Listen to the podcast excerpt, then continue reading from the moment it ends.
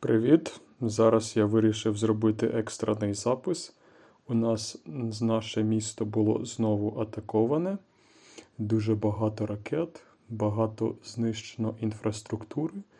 І тому зараз у нас немає світла, але також немає води ні холодної, ні гарячої.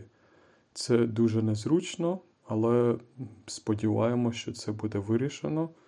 Тому поки ніяких таких новин точних немає. В інших районах, здається, ніби є навіть світло, е, навіть є вода, але в моєму районі поки що немає.